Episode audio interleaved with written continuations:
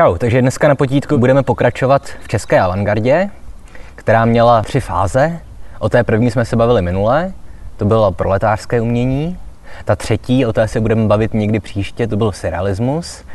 A ta druhá, kterou uděláme dneska, tak to byl poetismus. Poetismus vzniknul slovy Vítězslava Nezvala, cituji, na jaře roku 1923 jednoho večera se vzpomínkou na nějž budu umírati. Takže řekněme začátek roku 1923. Eh, zakladatel poetismu byl zcela jistě Taige, no a potom Nezval ve svých vzpomínkách píše, že poetismus založilo spolu s Taigem on a Seifert ve svých vzpomínkách píše, že poetismus založilo spolu s Taigem on.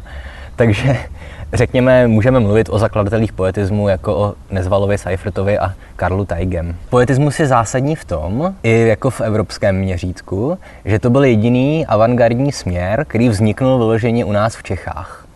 No, v Čechách se v literatuře projevoval i expresionismus, futurismus, dadaismus, surrealismus, ale to byly všechny směry importované. Zatímco ten poetismus skutečně vytvořili Češi. Stejně jako u té proletářské literatury jsem říkal, že tam jako by se nemělo jednat ani tak o umění, že to zkrátka umění mělo splynout se životem.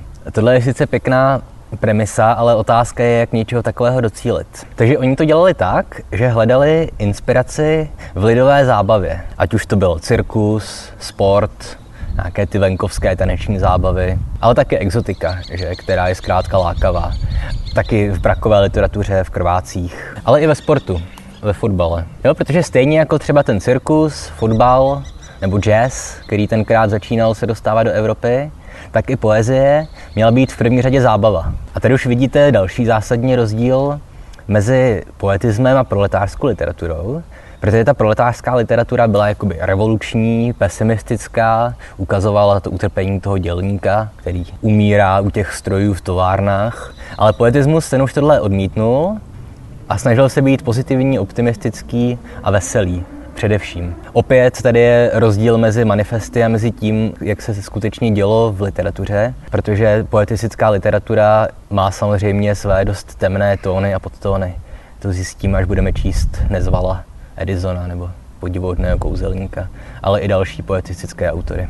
Ale přestože teda říkám, že ten poetismus měl být v první řadě optimistický, tak tady se z Teigovy strany teda jakoby ze strany hlavního teoretika, nejednalo o nějaký takový laciný, opět řekli bychom třeba jako nihilismus, jako tomu bylo u dadaismu, ale on ten poetismus měl v Taigově myšlení ještě taky druhou stránku, kterou představoval konstruktivismus. Jo, konstruktivismus to byl ruský architektonický styl, který neměl mít žádné ozdobné prvky, ale měl být v první řadě funkční po všech směrech.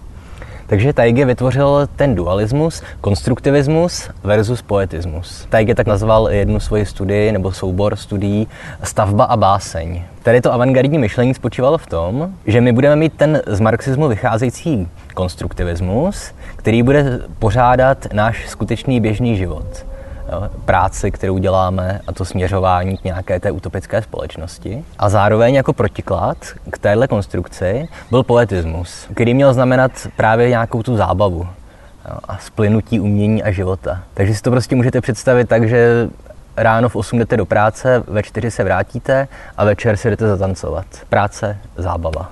Tady opět narážíme na problém s těmi manifesty avantgardními, které nejde uskutečnit, a totiž to je ten problém, že umění a život zkrátka asi nemůžou nikdy skutečně splynout. Na tohle upozorňoval i FX Šalda, že je teoretik, který sice fandil velice české avantgardě a mladým autorům a podporoval je v tom marxistickém směřování, ale tady je trošku klepnul přes prsty, protože jim řekl, že umění a život nemůžou nikdy splynout, protože umění ze své podstaty musí vycházet ze života. Že?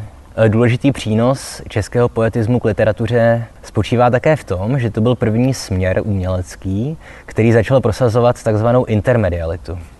To znamenalo, že v umění se nemělo ohraničovat jenom na základě svého druhu. Jo? Nemělo to být jenom malířství nebo jenom poezie, ale on chtěl tady ta různá média kombinovat.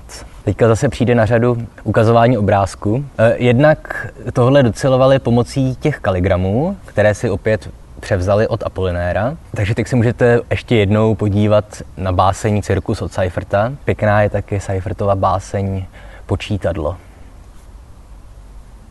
teď to tam jako bude. A Nezval tu intermedialitu se taky pokoušel provozovat. Eh, v jeho souboru básnických skladeb nazvaném Pantomima. K tomuhle souboru byl třeba jako doprovod přeložený hudební zápis skladby.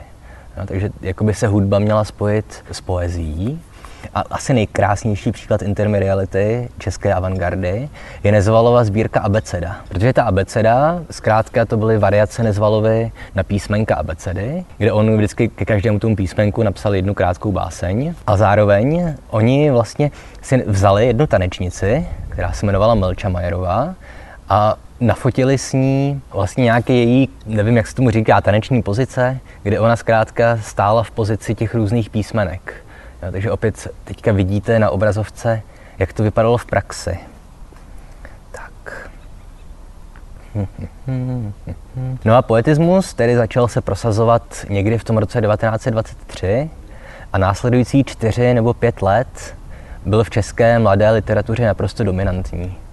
Tomhle směru netvořili jenom Seifert a Nezval, ale taky Halas, Bíbl, Závada. A poetismus ovlivnil dokonce i třeba katolické autory. Jo, v první sbírce Jana Zahradníčka jsou vlivy poetismu velice silně patrné. Ale po nějakých těch čtyřech, pěti letech už ten poetismus opět přestával stačit jo, s tím svým prostým optimismem, protože kolem těch let 1927, 1928 už začalo pomalu opadávat to nadšení z té nově nabité svobody a z toho, že skončila válka. A opět se do myšlení lidí začaly dostávat nějaké temnější podstóny.